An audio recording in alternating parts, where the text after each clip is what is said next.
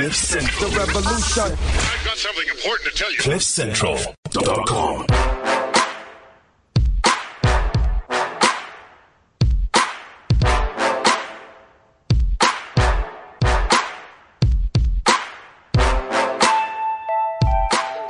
and welcome to the Renegade Report.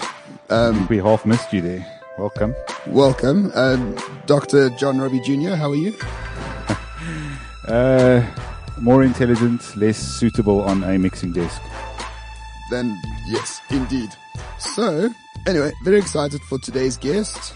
And today's guest is Sihle Ngobese. I do apologize if I messed that up. I'm French. I don't know names. Yeah, you might have butchered that completely. I'm I'm sure Black Twitter will will let me know. Um, so Sihle is a is a classic liberal libertarian from Cape Town. He's an industrial sociologist, and I happened to meet him on Twitter a few years ago, and um, never met in person, but I really appreciate what he tweets. You really need to stop picking up strangers on Twitter That's how we met, Jonathan. Oh, that was Grindr. Sorry, or Tinder. I, I forget. no Grindr. Sihle, welcome to the show. Hi, thank you for having me, gentlemen. It's great, great to have you on. Um, all right, so you are an interesting guy. Uh, some interesting opinions on Twitter. Tell us, uh, tell us about your. Well, they're not interesting at all. I mean, I find them perfectly reasonable. But uh, tell us about your liberal background. Oh well, um, you know, there's not nothing much to it, um, except you know, it it really bit me. I would argue during university, um, you know, just out of uh, a bit of reading here and there, um, and you know, I suppose my own history um, of uh, a single parent who's physically handicapped, you know, having doors shut to you at every opportunity for your parent really does influence the kind of person you become, you know, um, of essentially not wanting to see that same situation that you went through with your parent, um, you know, be experienced by other people. And freedom became a very important facet and tenet of how I view the world. Um, you know, and this was fostered a bit more at university where, so I was just saying, you know, a lot of the professors are, are, are arguably the opposite of, of freedom lovers, you know, very sort of socialist and uh, statist tendencies. Um, so yeah, I think universities where it, it really got fostered, um, and I began to sort of express it more politically at at, uh, at university. Which which university was this? Uh, this was the University of KwaZulu Natal, UKZN. Right, they um, I did my undergrad there. Much more reasonable Um, than UCT. you, you, you'd think. Um, no, I, look, one of the funny things about UKZN, just very briefly, was, you know, in my time there, uh, you never had any other political party or formation on the ballot paper for SRC elections. It was always, you know, the ANC Youth League and its, its uh, offspring. Um, and, and is a different party. Um, and their message was one which I found so toxic that that sort of prompted me to act. Um, you know, and I got together a group of individuals who held views that I held. We rallied students, and we, we, you know, under the for, the banner of DASO, which is the DA student organization, we ran a very competent and efficient liberal campaign. And yeah, in my first election, we won seats on When, the SRC. when was so this? this was 2008, 2008. So before then, Um, UKZN was excuse me, 2009. was a single party campus. essentially, um, you know, Howard College, which is where I was, you know, you'd have the what they, they call themselves amusingly the Progressive Youth Alliance. Very little. Pro- Yeah, they called progressive themselves that at them. Wits. Uh, uh, uh, Um, they, they shouted as they burned down buildings. Uh, yeah, Jesus. Um, and yeah, you know, these are people who I found to be quite laughable in terms of um, wanting to be on their necessarily the outcomes of their actions. Um, you know, sort of very corrupt lot. Um, who to this day despise me, but hey, who cares? Yeah, but Sihle, I mean, these are our future politicians, my friend. You want to be in prison in 20 years.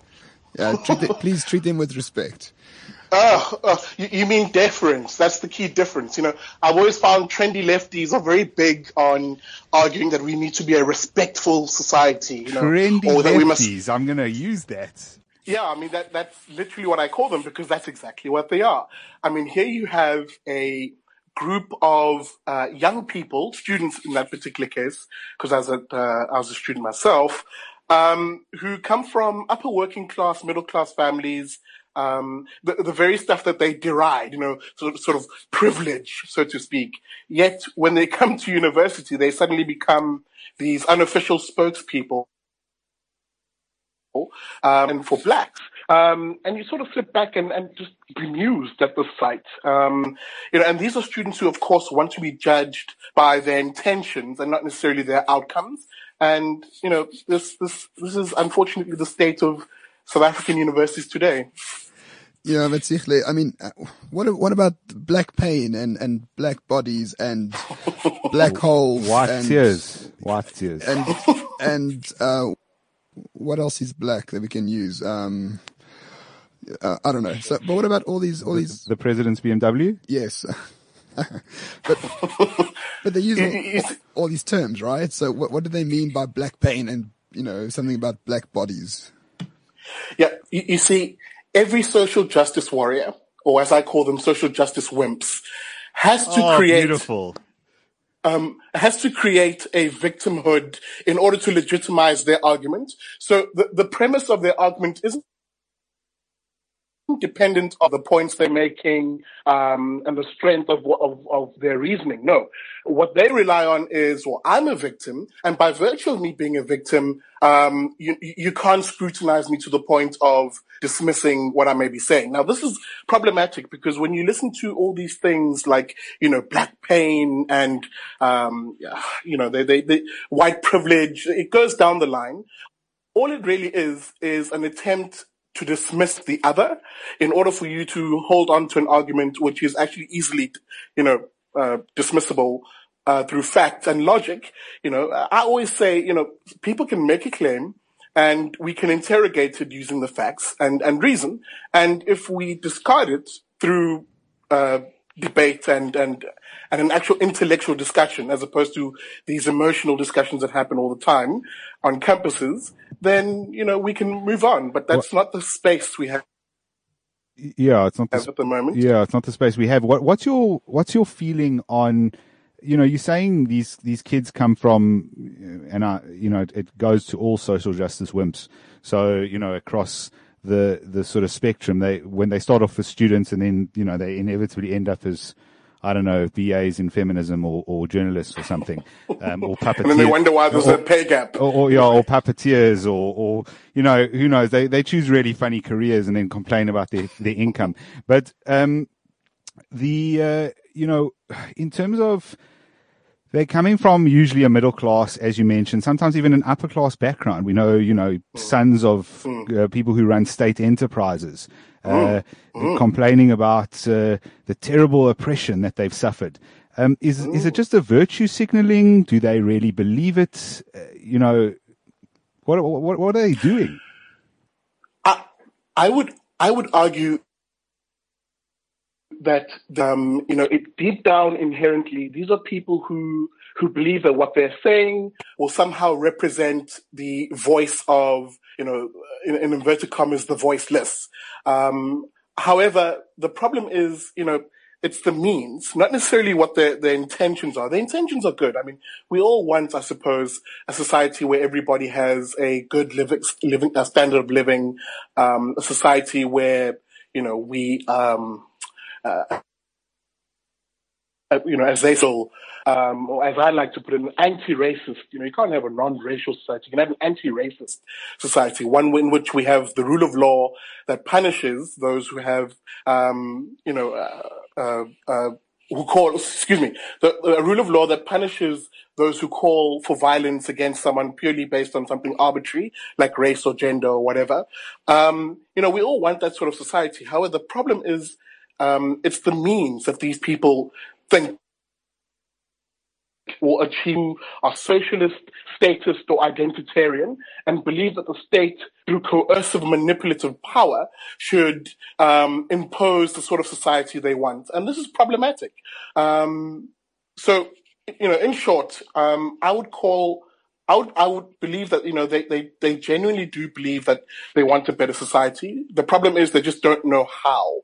And they're ahistorical in how they approach this issue. They believe the state is the most efficient um, these sort of goals. And I believe individuals through voluntary cooperation is better to do this. But, but Sihle, I mean, we know this very well. Most of these people who are you know, protesting, they like, uh, they get like BA, not even, they're, they're, getting BA degrees or they're getting some sort of, you know, political science degree. I mean, none of them do, none of them do economics. None of them do, you know, the real, if I may say, like the real tertiary education. None of them are engineers and, or, and, I mean, I think we like need to not be snobs in, in that, you know, you have to have a degree to know something because that's not true.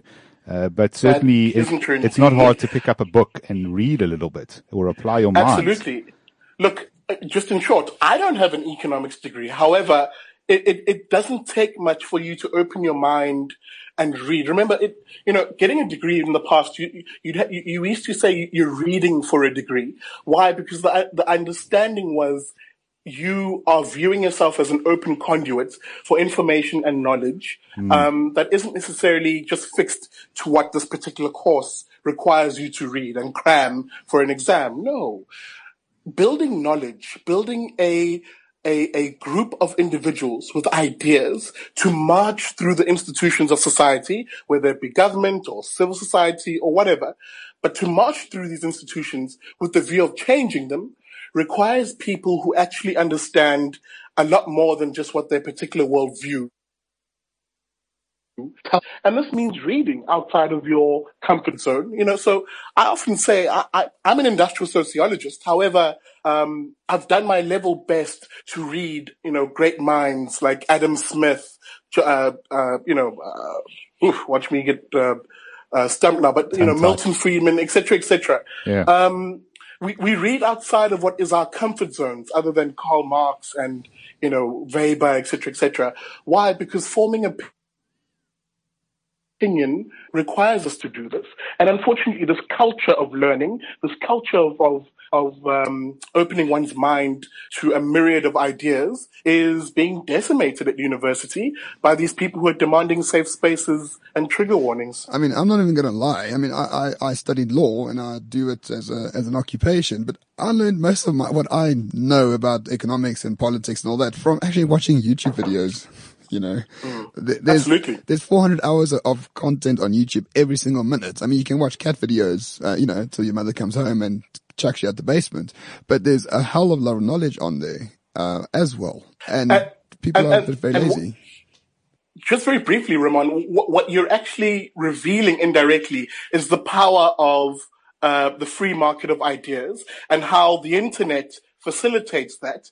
Um, you know, and, and why does it facilitate that? Because by and large, you don't have a government official or some commissar, or, um, you know, controlling um, this this free market of ideas, so to speak, so that even an individual sitting in a dusty village in the Northern Cape, excuse me, a dusty um, town in the Northern Cape, to a person in you know uh, urban Johannesburg, etc., etc., can access this medium to learn. Um, and these these are the sort of um, institutions. These are the, these are the sort of means that we need to protect as a society, so people can access knowledge and cry bullies on campuses. I, I fully agree with you. Unfortunately, what happens is um, a lot of people are are very sure about themselves, especially in their youth. And what you have found is that the internet actually creates a massive confirmation bias. So they only look at things they agree with. They, they refuse to look at anything else uh, because everything else is racist or sexist or homophobic or whatever else. Uh, so unfortunately, confirmation bias is a massive, massive problem. Um, I could see that point, uh, but I'd also argue that the, the beauty of um, the internet, the beauty of the diversity of, of society is that whether you like it or not, you will encounter people who challenge your views. Um, I mean, this discussion right now, technically, is, I would hope, or I think, um, is a discussion between three people who by and large, um, may have similar goals, but different ideas on how to um, to achieve them. For example, Roman, you are a anarcho uh, capitalist, if I'm not mistaken. That is Um, You know, correct. you're an anarchist. You're an anarchist, and and I'm not. You know, I'm I'm, I'm a classical liberal. No, Um, you're a but the socialist. point If you're not, if you're not an anarchist, you're a socialist, in my eyes at least. well, um, well, we'll disagree on that. But anyway, um, Racist. you know, or any of these sort of labels that we throw around. Um, but the point, you know, the point I make remains salient. Yeah. Um, You know, we the very fact that we are a um, diverse society is what allows us to encounter ideas and to move on. But it, it's interesting, you know, you talk about the free market of ideas and you, you mentioned diversity.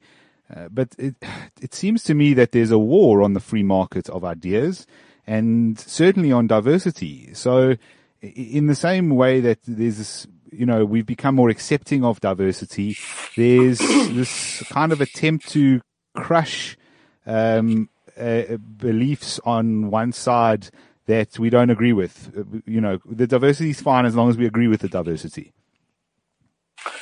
Um, I would argue that you know when these situations or when that particular scenario arises, and it does arise, it happens quite a lot. You know, one has to repatriate the discussion to to clarifying what each each group or each individual means when we discuss issues. So, for example, you know, when you talk about um, capitalism, you know, I tend to find people use the, the term capitalism to essentially identify anything they don't like about the world. You know, if, um, and, and unless you have a, unless you begin any discussion with a discussion on the, the meaning of words and what everybody means by a particular term, then you'll have that situation where there's a group think um, or a confirmation bias tendency as as uh, Roman was. In every instance, for example, I, in my mind, I begin by saying, okay, what is my point of view, um, and who am I? How do I view the world? So, classical liberal, I believe in self-ownership, um, that I have a right to my life and liberty, um, that I'm free to choose by and large, um, and that I should have individual ownership and rights. Uh, I believe by and large that we should approach the world through free markets and that the individual decides because they have agency.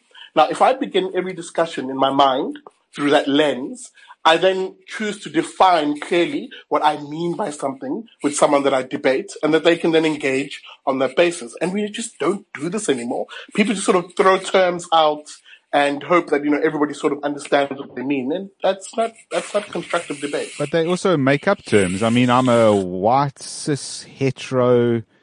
What I don't know. We can add. We can add some. Uh, Ramon, what else am I? Um, I mean, I'm racist, of course, because I'm white. No, but you're a? Zionist, Yeah, white okay. monopoly, White monopoly capital, capital. patriarch, cis hetero, anti LGBT. because you don't like women with penises or something. Yeah. So uh, this is a, uh, you know, it's, it's, it's almost like we manufacture identities, uh, on, at a rapid rate. I mean, the invention of words is, is hilarious. I mean, the cis in itself as a, as a, as a concept of calling a human cis hetero or cis, it's, it's, it's, it's absolute rubbish. I mean, it comes from the, they, they went, oh, trans means something. All right. What is the opposite in science of trans? Oh, it's cis. Uh, well, actually, not exactly. It's got to do with molecules. It's, it's nothing to do with humans. I mean, it's just ridiculous. Uh, but I mean, this this is what it's come down to. We, we now have a situation where people um, are not so preoccupied with self-ident- uh, Here's the thing: I don't have a problem with people self-identifying. You know, if you uh, it allows people to hold views that are endemic to them um, and that they particularly believe in, and that they should be open to being scrutinized on those beliefs based on rational arguments. The problem you have these days is that in order to shut down debate, in order to shut down free thought, people then resort to labeling. And what you've just described now is exactly what's happening in society. Or again, let me not say society, it's exactly what's happening in certain circles like universities media space, a lot of these spaces where these sort of trendy lefties um, like to vacillate their views on. Um, so, in short, you know, whenever I hear people do that, like, oh, you're cis this, or you're racist, or whatever the case may be, I always know immediately that person is trying to shut down debate. Um, so yeah, I don't know. I, I, I think we, we're in a very awkward space as a country where a large part is actually locked out of these debates because they are hmm. unable to, you know, write to a newspaper or call in to Radio 702 or whatever. And their issues are significantly different to what these identitarians who, you know, are given so much media space, um, are arguing is the debate in the country. Well, I, I mean, I identify as an Apache helicopter, you know, so I mean, that should, that, you know, that should, uh, of course, I, I deserve special parking spaces because I'm huge, of course, and ar- armed at all times. Uh, yeah. Let's let's hold it right there. You see, I would I would be totally fine with you self-identifying as an Apache helicopter. The moment you start saying I deserve or I'm entitled to, that's when you're starting to move the discussion towards the use of force hmm. for But everybody I mean, Apache else. helicopters have no sexuality, so if I want to go change in a girl's bathroom, it's only fair.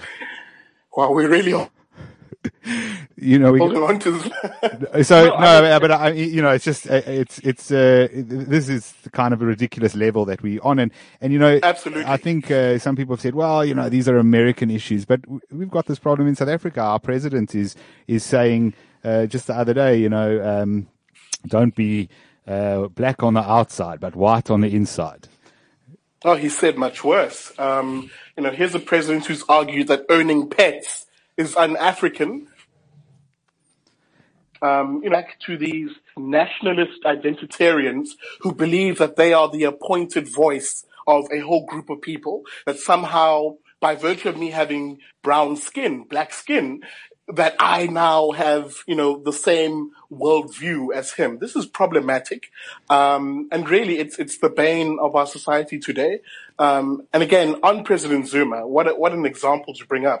Here's a man who, you know, and sorry to, to digress a bit, but I mean, you, you, or you raised the issue of him. Uh, here's a man who, by and large, has created a society um, or a government which is perpetuating so much misery, which has bankrupted so many people, which um, has destroyed the wealth um, that a lot of working class people have spent years saving up in their pensions, etc., etc. Here is a man who then has the gall to say, "Oh, I'm able to define what black people are or not."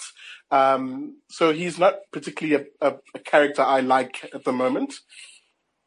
Yeah, I don't think anyone does at the moment, except for uh, Jimmy Manyi. Um, but but Sihle, I mean, Don't leave Bo out. Bo's going to cry if you leave him out. Uh, Bo's unemployed. No one cares about him. Uh, but but Sihle, I mean, let's let, let's let's be real here. The, the the the two major issues we face at the moment is economically in the country and jobs. I mean, those are the only two we can call, you know, and racism. I mean, no, not racism. Uh, economics and jobs. That's the most two important things. So now, why is it? Um, not why is it? What is there to be done to, to help? Because 40% unemployment in a country like ours is absolutely, it, it shouldn't be happening. We all know this. What can be done to actually help people find jobs? Well, I mean, I, I think I think you're being nice in saying it, it's, you know, in giving it a term like, uh, you know, it shouldn't be done. I mean, this is, this is a crisis. We are in a situation where there are food insecure people who live in the very same country, um, that we call home. There are people who, there are children who are, who have grown up never seeing their parents ever wake up to go to work. Um, that is the, the, the cold, hard reality of uh, the poorest of amongst us in society. But to answer this particular, I agree with you. Unemployment and the state of the economy is the central issue that we need to address if we're to have a society, a prosperous society. The issue is though, how do we do this? Well, first of all, we need to discuss what the role of the state should be in all of this. You know, uh, generally speaking, I would argue that as a society, we need to really, let me rephrase this. As a society, we need to review what our relationship with the state is. You know, I argue states should do less so that the individual should do more. Um, and again, I always speak about the individual. Really, we're a family society. So when whenever I say indi- individual, really just hear, hear family in that because people will literally work themselves to the bone for the benefit of family members. And that's the kind of society we are. Um, and then secondly, of course, in terms of our relationship with the state, the state should spend less so that families and the individual can spend more, especially on themselves. Um, and thirdly, and most importantly, the state should own less so that individuals and families can earn more. These are the instincts that I've applied right throughout my career and instincts which I believe if we were to adopt as a nation, we would see a lot more people have the freedom to pursue their own prosperity and not necessarily wait um, for government, a corrupt one at that, um, to you know hopefully one day deliver a house or a job or etc. etc.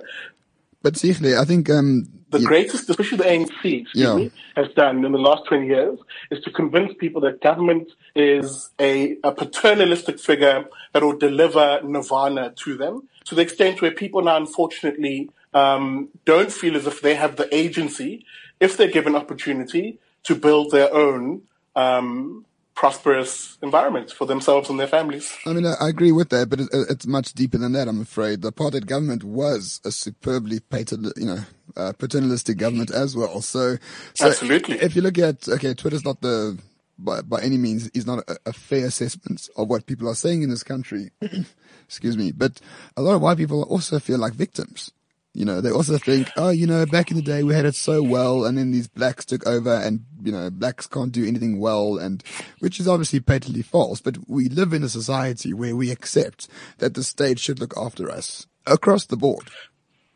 Uh, and, and that's, because I'm arguing that that's exactly the problem um, whether you're a white, whether you're white or black, um, our relationship with the government, with the state, Don't has been a toxic Indians, one. eh? The Indians are important. Uh, yes, representativity, everybody. Um, but no, I mean it's it's true that the, the citizenry in this country has always had a very toxic relationship with the state, to the extent where individuals prospering are seen as a problem in some instances.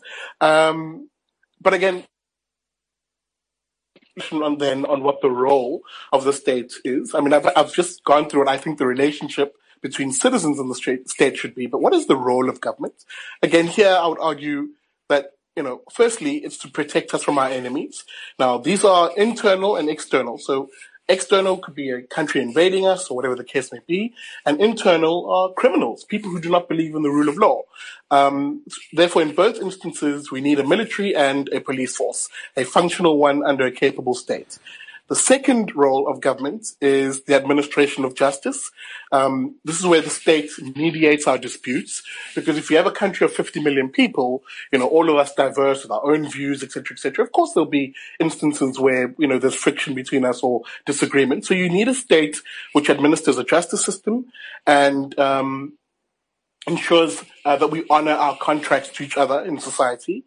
And the third role, which I break up in two, is goods. Um, now, So- sorry, just, you know, just repeat I- that. What did you say? The third, the third the one is? provision the provision of public goods. Now, this is more an economic term, um, and not necessarily, you know, f- uh, freebies by public goods, um, in which, you know, s- some things, for example, um, uh, uh, I, I believe are more economical being provided by the state, such as defense. You know, it, it is, it makes better sense for a state to have an army. Um, and these are services which you can argue are non-excludable. In other words, um, they don't exclude people living in the country from the benefits of them, and they're non-rival. So in other words, me consuming more of it doesn't mean that you have less of it, such as, you know, uh, the protection of a society. So if you have, so, you know, a, a defense force and we have defense spending, um, me having, or a police force, for example, cops coming to save me from a criminal, that you have less of a right to that same service. Um, and the other, of course, is protection from negative externalities. Um, again, these are economic terms which I, I, believe speak to the kind of society, or rather, the role of the government. And the last one, of course, is protection um, for the irresponsible. Now, this is a term Milton Friedman used. You know, by irresponsible, he means those who we assume in society are unable to look after themselves. So like children or people living with mental disabilities, for example, I do believe the state has a bit of a role to play um, in pr- pr- providing for and protecting those people.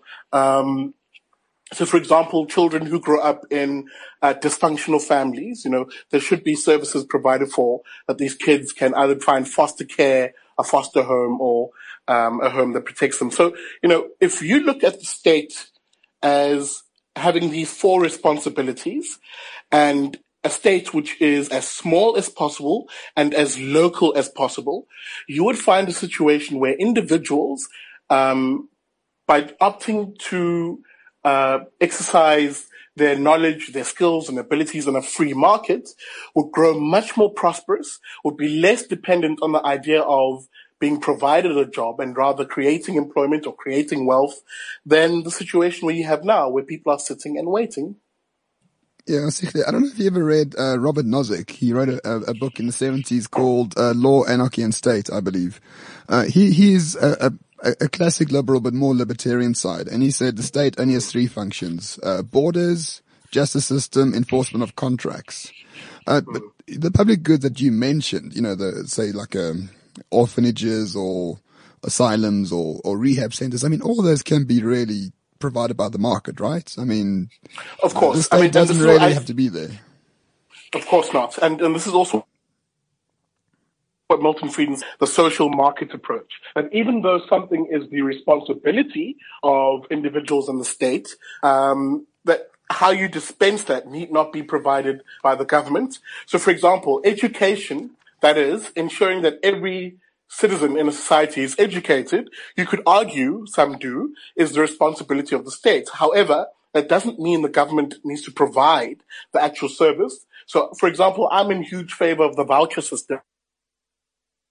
Um, parents and, and learners greater power in terms of choosing where um, they send their kids to school. Just so in this instance, explain the, the system. Yes, yes. I was just going into it now. You know, so in, instead of the government funding schools and running schools, you have a situation where those funds are uh, given to parents. Let's say in a voucher of. Uh, uh, and this is just an, an, an, you know a random number, but fifteen thousand rand per year. Now suddenly every parent uh, um, has rand to dispense per year for the education of their child. Now, this parent has the power to now say, okay, where do I spend this money? Which school or which schools provide the greatest value and the greatest opportunity for my children? So that you now have a situation where schools um, and those who run these schools, I mean, you'd have a mushrooming of competent, skilled individuals vying for the business that you said, or the market that you've suddenly created by parents having these vouchers. So you'd eliminate two problems, um, not completely, but by and large, you'd eliminate the problem of terrible government schools, which are currently the very system which is um, disempowering a lot of, especially black um, youth from townships like I'm from, um, from being, being, being, able to participate and compete in the market. So you'd, er- you'd eradicate a lot of the problems of them being um, relegated to bad township schools by having a situation where private interests are able to run schools, provide a quality service, because parents now have the buying power to, to facilitate that. So again, to agree with you, Ramon, you know, the social market approach is one in which you say, you know, devolve as much power as possible to families and individuals in society, as opposed to believing that some bureaucrat in Pretoria knows what's best for me. That's not true. Yeah, I mean, uh, the voucher idea sounds quite quite nice, but even if you just if the government just said children have to go to school, that would create a market that there have to be schools, and then it would just exist. You don't necessarily need that. No, that that's a bit simplistic, I'm afraid, because the government provides basic, well, very, very basic education. At the moment, it's not. Um, yeah, if you can call it education. So what the voucher system does, it gives, it gives the choice to the family or to the learner or to the parents themselves. Now, you, through buying power. Exactly. And, and, now you have to, but under our current, uh, current administration, the, the municipality chooses where you go to school mm. based on your geographical area. Yeah. And then you couple that with, uh, with teachers unions and, and just infrastructure, uh, due to the fact that you were born accidentally in, say, Khayelitsha, you have to attend a local school, which is utterly horrible. Yeah. My, look, my only problem with the, the idea of vouchers is the vouchers are going still to government funded schools, right? So the school gets the voucher. No. Is it is no. completely private? Yes. So the schools, Oh, the schools are now cool. essentially run. This is something. Yeah. So, uh, so what you, you in effect happen is you allow private interests, people who view it as in their you know personal self-interest, Yeah. to open a quality And school. every voucher being they able, get gives, gi- you know, th- then gets them the vouchers, but worth money essentially.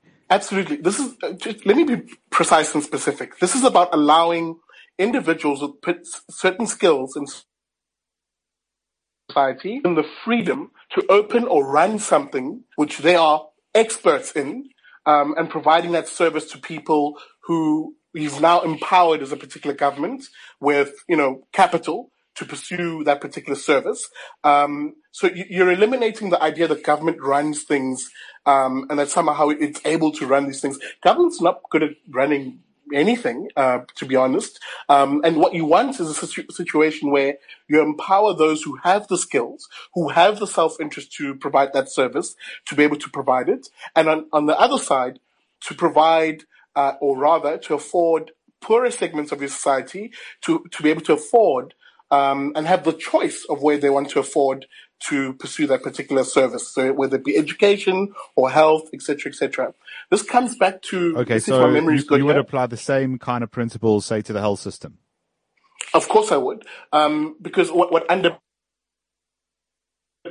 my is a passage in Adam Smith's Wealth of Nations, and I'm trying to I'm going to try and uh, remember it verbatim. You know, where he argues that by pursuing his own interest, he frequently promotes that of the society. He being the individual, frequently promotes that of the society more effectually than when he really intends to promote it. And the key line he says is, I've never known much good done by those who affected to trade for the public good. And notice that he says affect, ultimately you are, you know, it's, it, it comes back to that whole idea that do-gooders, um, who are given state power to impose their view, um, at the expense of the individual or families choosing, do more harm than the intended stated, um, objective of doing good. Yeah, I mean that's, that's quite common. I mean uh, they're called externalities, right? So every every policy has an intention, but what is unseen is is the the uh, outcome on other things other than the policy at hand. So, for example, we could have. Um, what can we have? So we can have, you know, basic education, which which sounds good. You know, everyone attends for free, but uh, what's the externalities? The quality won't be good. Um, you are bound by your geographical area, so externality of policies are a real problem, and and you know, states and governments in general often fail to see what other unseen circumstances happen once they implement a policy.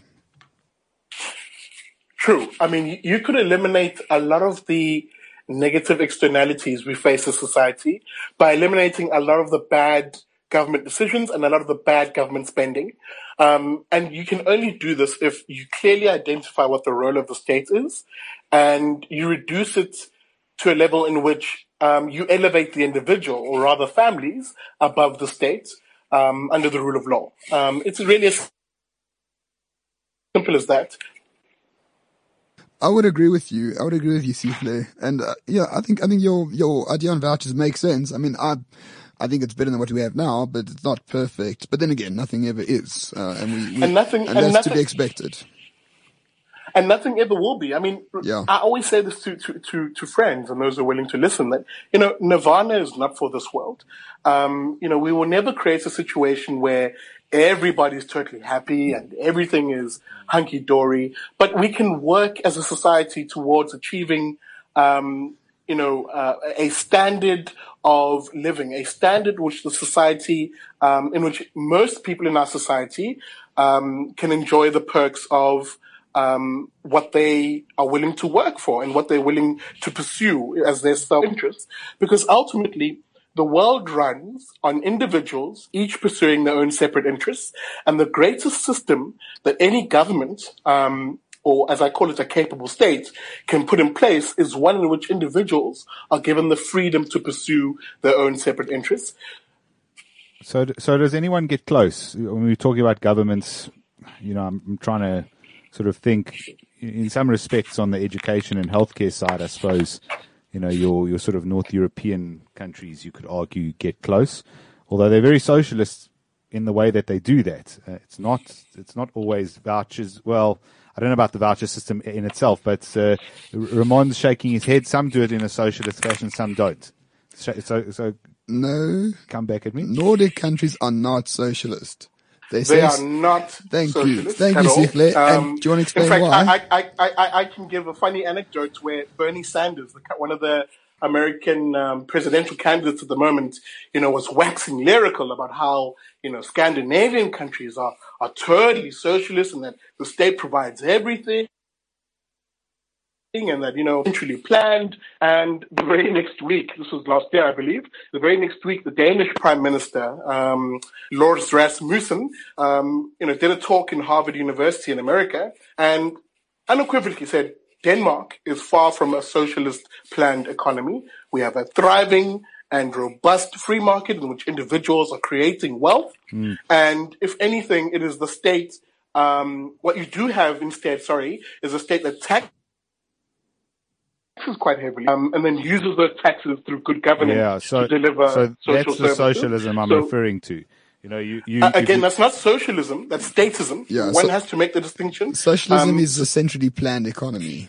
The only socialist Okay, so- countries we have tax, is, right? is Venezuela, arguably, and Cuba. No, but but okay, but hold on. Venezuela uh, is, is absolutely socialist. Cuba's communist, and both of them take those policies to an absolute end point. No, but they control the means of production, the state. Yeah. That one makes it socialist. A large welfare state is not socialist. Uh, Friedrich Hayek, who's a well-known But so, libertarian are economist. socialist principles Not really. Socialism is about owning the pr- modes of production. only. Yes. Okay, That's, that's its main feature. That pretty much settles it. Um, you know, ju- just well that that taught me. no, no, no. I, I didn't mean that. I'll be meant out next week, and of- uh, you can take over the chair here. Yeah, we, we need a, we need an, uh, No, a, a, a, affirmative um, action candidate. Sihle. It's, it's, it's an equity candidate. It hasn't been affirmative action Sorry. since 2000. Yeah, that- that'll that'll definitely appease the PC crowd. Um, but no, I mean, Ramon Ramon is hitting the nail on the head. Um, what we what we what we're seeing, what the most pervasive form of governance to varying degrees is statism and the, the sort of dirigiste policies that comes with um, statist politicians. You know. Uh, uh, where they know enough, they know enough to know that you know the state controlling the levers of the economy is not a good thing. However, the state being a fat beneficiary of the you know the proceeds of a free market economy, um, they believe the state should be one of the greatest, sorry, beneficiaries of that. So it's statism that we're really seeing more, and it's the same thing with the ANC, where we're we're increasingly watching you know, I heard a, a, a, a very amazing uh, stat, I think, by Dawie Roodt, um, the famous economist, who was saying that South Africans on average pay um, between 15 and 17 forms of direct and indirect taxation. That's a lot. 15 to 17 types of direct and indirect taxation, and that's excluding municipal um, levies and rates. Um, so, you know, South Africans do bear a large tax burden, mainly because statist politicians believe that, you know, we huge, bulky, and onerous um, state administration. And that's been the, the, the, the characteristic of governments around the world at the moment. So it's statism more than socialism. All right, uh, I, I take your point. Uh, fine, no no issue there. Um, Ramon, you want to? Yeah, Sihle, I want to know uh, the fact that you're black means absolutely nothing. We want your opinion on it, uh, you know, because you're an individual. Um, affirmative action. What is your view on affirmative action? Because uh, we said in the past, um, I would support affirmative action if it actually worked, but like most most policies, it doesn't. The outcomes are not at all what the intentions were. Uh, do you think there's a place for a transformation in whatever way you want to use it is necessary? The economy needs to grow to incorporate more people in this country. Uh, do you have a problem with affirmative action in general? Well, it depends on what you mean by affirmative action and define it, if not necessarily the, the current definition of it, which is based on uh, race being the proxy. I would argue that the greatest form of affirmative action, the greatest form of black economic empowerment is a good education system, a free market which allows those individuals to compete, um, and the protections of property rights. Um, now, you can't affirm anybody in society if you're not getting those basics uh, rights. So that what you have is a situation where those relatively well off black people become the beneficiaries um, perpetually of these, you know, state favors and and um, uh, you know uh, state sanctioned um, um, benefits that are accrued through you know uh, affirmative action legislation and BEE. So that what you actually have is a small small group of black benefiting, even though the intention, of course, by the politicians was to have the, uh, you know, the, the, the, vast majority of black people benefit. So I, I'm in favor of a capable state putting in place a quality education system, um, through, you know, such means as like the voucher system that we discussed. Um, and, you know, putting in place the the right environment for those same black people who've then system to compete in the economy using their acquired knowledge, skills, and abilities. And unfortunately, this is what we've gotten wrong um, in our society. And you know, this this um, yeah, I mean, I, I, it's, it's, I just I, I find I find people who hold on to this view that merely using race as a proxy mm. will, will, fix the problem and that, you know, it, it's, it's affirmative, affirmative, affirmative action, excuse me, will work, um, just by using race as a so proxy. No, the, the basics in your society, right? Which is a quality education, the protection and enhancement of secure and transferable property rights, um, you know, a free market where the individual is able to trade their skill, their knowledge, and reap the full benefits of um, that, be it through you know remuneration or whatever. Um, if you don't get those basics right, then no form of affirmative action that is racial in nature can ever work. Yeah, so I mean, essentially, you're you're pretty pro and for a, a, meritocracy. Essentially, at the point it comes for kind of employment and things like that. Um, I just, I'm just wondering, your system. I agree with you. We, if we educate everyone equally and well, uh, and we allow people relatively equal opportunities, uh, you know, in the, the sort of um, times of their lives that uh, matter. So, sorry, I need to interject there. Yeah. I'm, I, am a little hesitant on the word. It also implies that you're not accounting for differences in society. Yeah. So I'd, I'd rather use what I actually believe, which is open opportunities so that, you know, if I want to be an artist, um, and consequently I don't really need math or science or any mm. of those hmm. things. If you had an ecosystem, you would then force that particular child, for example, to do hard science and hard yeah. math like everybody else. So rather have an open system because um, that accounts for our diversity, that accounts for differences. So if you have open opportunities um, in which a quality education is delivered through those means, mm. then you're affirming um, that is the most powerful form of affirmative action you could ever have for any society, especially yeah, ours. I absolutely agree with I agree with all of that. Uh, we've said before that you know this chasing equality is is kind of nonsense because uh, difference is is very important, and actually you, you can't eradicate difference. When you're trying to make everyone equal, you, you actually end up having problems. Um, but hmm. but um, what do you do for the 40 year old guy now who he's not being educated anymore? He has what he has. Um, you know, for people who are going to be sort of pro the system and they say, well, how do we get him ahead? Well, you know, that's, that's an interesting one because, you know, it, it almost assumes that the responsibility for that 40 year old man should be that of societies or that of governments. Um, you know, we, again, we, we, need to not deny people agency. You know, at, whether you're 40 or 50 or whatever age, um, people have interests. People have agency. So the trick really is to provide a, an economy, a free market, a free economy in which that individual is able to pursue their own self-interest. Well, the problem we have, the problem we have is that we live in a society where we don't do that and we rather uh, you know, inculcate a culture where we say, no, once you're 40 or if you're 50, you, oh, you've been the, you've been the, uh, the, the, um, the victim of something, uh, which has relegated you, relegated you to be someone who can't compete or someone who can't do this or can't do that. Once you change that narrative and you start, um, you know, shifting people's mindset to saying, actually, you can do this. You can compete in uh, what is currently an informal economy. What I argue is just an economy. Um, you can, excuse me, pursue um, uh, a level of income based on the skills and knowledge abilities that you have, then you, you, you change the way in which society views uh, the role of the individual in, in, in, in our country. Yeah, Again, I'm not I saying mean, that as a panacea. So that, Yeah. again, I'm not arguing that that fixes everything.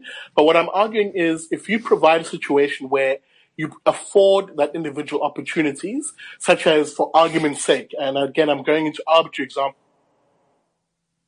here. A 40 year old man is still able to um, get an education in a trade. A 40 year old man is still able to get an education at a university. You know, this idea that people don't have agency or that they are, uh, you know, there's some sort of inherent stupidness in them because of their age or their race or whatever, whatever metric that trendy lefties sometimes use is part of the problem. And it consigns people to this notion that, oh, woe is me.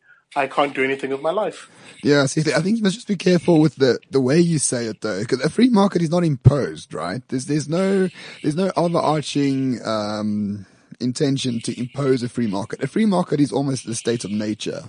Uh, people do Yeah. voluntary trade on a daily basis, be it for, for drug, sex, or eggs, or, you know, magazines, and no one tells them to buy it. They do so because they want Of it. course. So that's, course. that's the beauty of a free market. The free market in, in its most objective sense doesn't care who you are. It only cares what you can provide for others and whether others will want what you provide. That is the, the that is the basic principle of the market. So all of these, um, you know, all of these things that say, um, you know, you have to, you know, you have to have a black partner here or, or, you know, whatever, all these other self-imposed uh, political conditions to a business or a company or an individual, uh, they patently false because the market doesn't care who you are. It only cares about what you can provide. And, and, and of course, you, you're 100% correct. The issue always becomes what prevents individuals from accessing, um, or, or rather expending their knowledge, their skills, their abilities in a free market. What prevents people from pursuing their own self-interests? And if you want to discuss um, the plight, for example, as Jonathan raised, of the 40-year-old man, um, you know, you'd have to look at exactly what prevents this individual from happiness.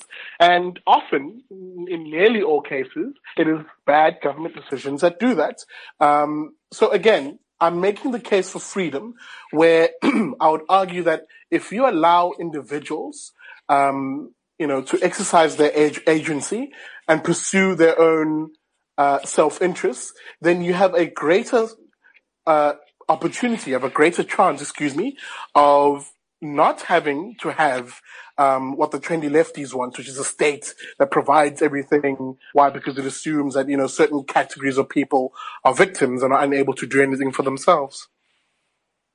I mean, we, we can agree that, that you know, modern leftism is, is highly patronizing, uh, and actually does not, uh, give credence to people's real struggles. And, you know, the real struggle is, is finding a job and make, you know, putting bread on the table. Uh, some people call that evil. They call it, you know, evil capitalism. But yeah, the, left are, are so economically ignorant. I'm actually a bit bored of speaking about them. Uh, all right, so Sihle, let's. Uh, we got five minutes. Let's um, talk about uh, what you would do. So let's uh, take a feather out of uh, Stephen Reardon's cap. Uh, the Czar podcast. He, he he always used to say to his guests, "Right, you've been elected president of the country, landslide election, uh, very successful. So you've essentially got free reign." What are you going to do? What are what what you going to do on day one to kind of uh, well achieve all the goals and ideals you've been talking about? Good question. Um, well, firstly, being president, uh, I, I, I, I, holding political office, but anyway, um, the number one thing I would argue is to bring people closer towards um, the economy. Uh, to do this, of course, we need them for those who are still within it and those who are going to access it and those who want to access it. Um, and of course, getting healthcare and safety and security right. If we can get these three things um, right, then allow people to do what they do best, which is to innovate, um, you know, uh, create value, uh, create enterprise, etc., etc. So if I was president, um, you know, uh, and let me not say the first thing as if you know I'll, I'll work in the sequence. No, um, it's just getting institutions of the state right. You know, firstly, repatriating the state to what is its responsibility, um, shrinking the size of the state, getting rid of a lot of these SOEs. So you're dumping Eskom, SAA, etc. Absolutely. I'm giving them, handing them over to the market. Why? Because the market can produce these, uh, excuse me, the market will be able to produce these services, which we all need. We all need electricity. We all need a functional rail system. Um, but it need not be provided by the state or state-owned enterprises. What we need to do is allow individuals to grow their income, to grow their uh, wealth, um, to raise household savings so that they're able to afford services and goods that are provided in um, a free market. Of course, there's still a role for the state. Um, you know, I, am not, uh, as I've said, I'm not an anarchist. I believe the state has a important role, a capable state has an important role to play in society. But if I were president, um, the first thing to do is to fix the education system, um, you know, so that it caters for our diverse society and it gears people for um, to being able to compete in in the markets. Secondly, get your, your healthcare system right, um, so that even if we have, uh, you know, a uh, a huge burden of disease as we as we currently do in South Africa, um, people are able to access quality healthcare systems um, that are provided by and large by private hands, which I argue are better. Um, and the third, of course, is to remove a lot of the bad government policy that prevents people from accessing economic opportunity. You know, things like stifling minimum wages or sectoral determinations or what's called collective bargaining. Um, you know, a lot of these things, if you were to uh, roll back and scale back and allow free individuals to access them freely, will create the sort of prosperity everybody is, is um, should be able to work for in this country. All right. Well, I think that's relatively comprehensive. Just very quickly, uh, in 20 seconds, uh, sure. I, all the stuff you've described, I don't know of any political party that ticks all the boxes.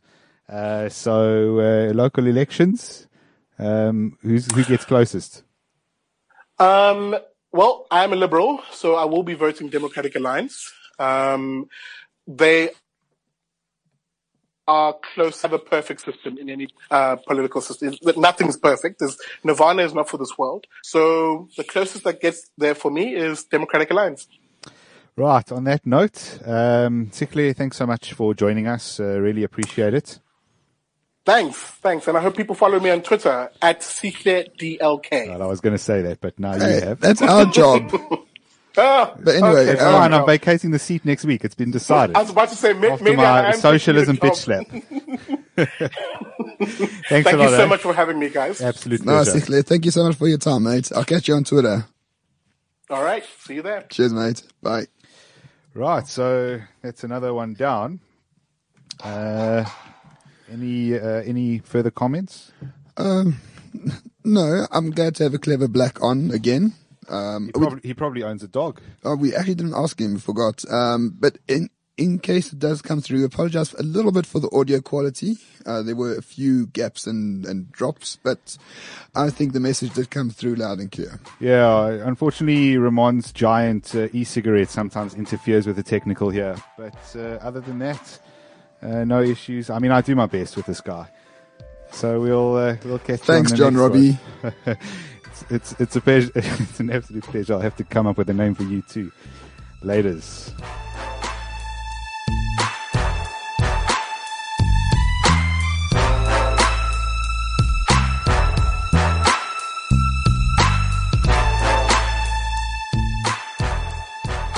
Cliff Central. I've got something important to tell you. CliffCentral.com.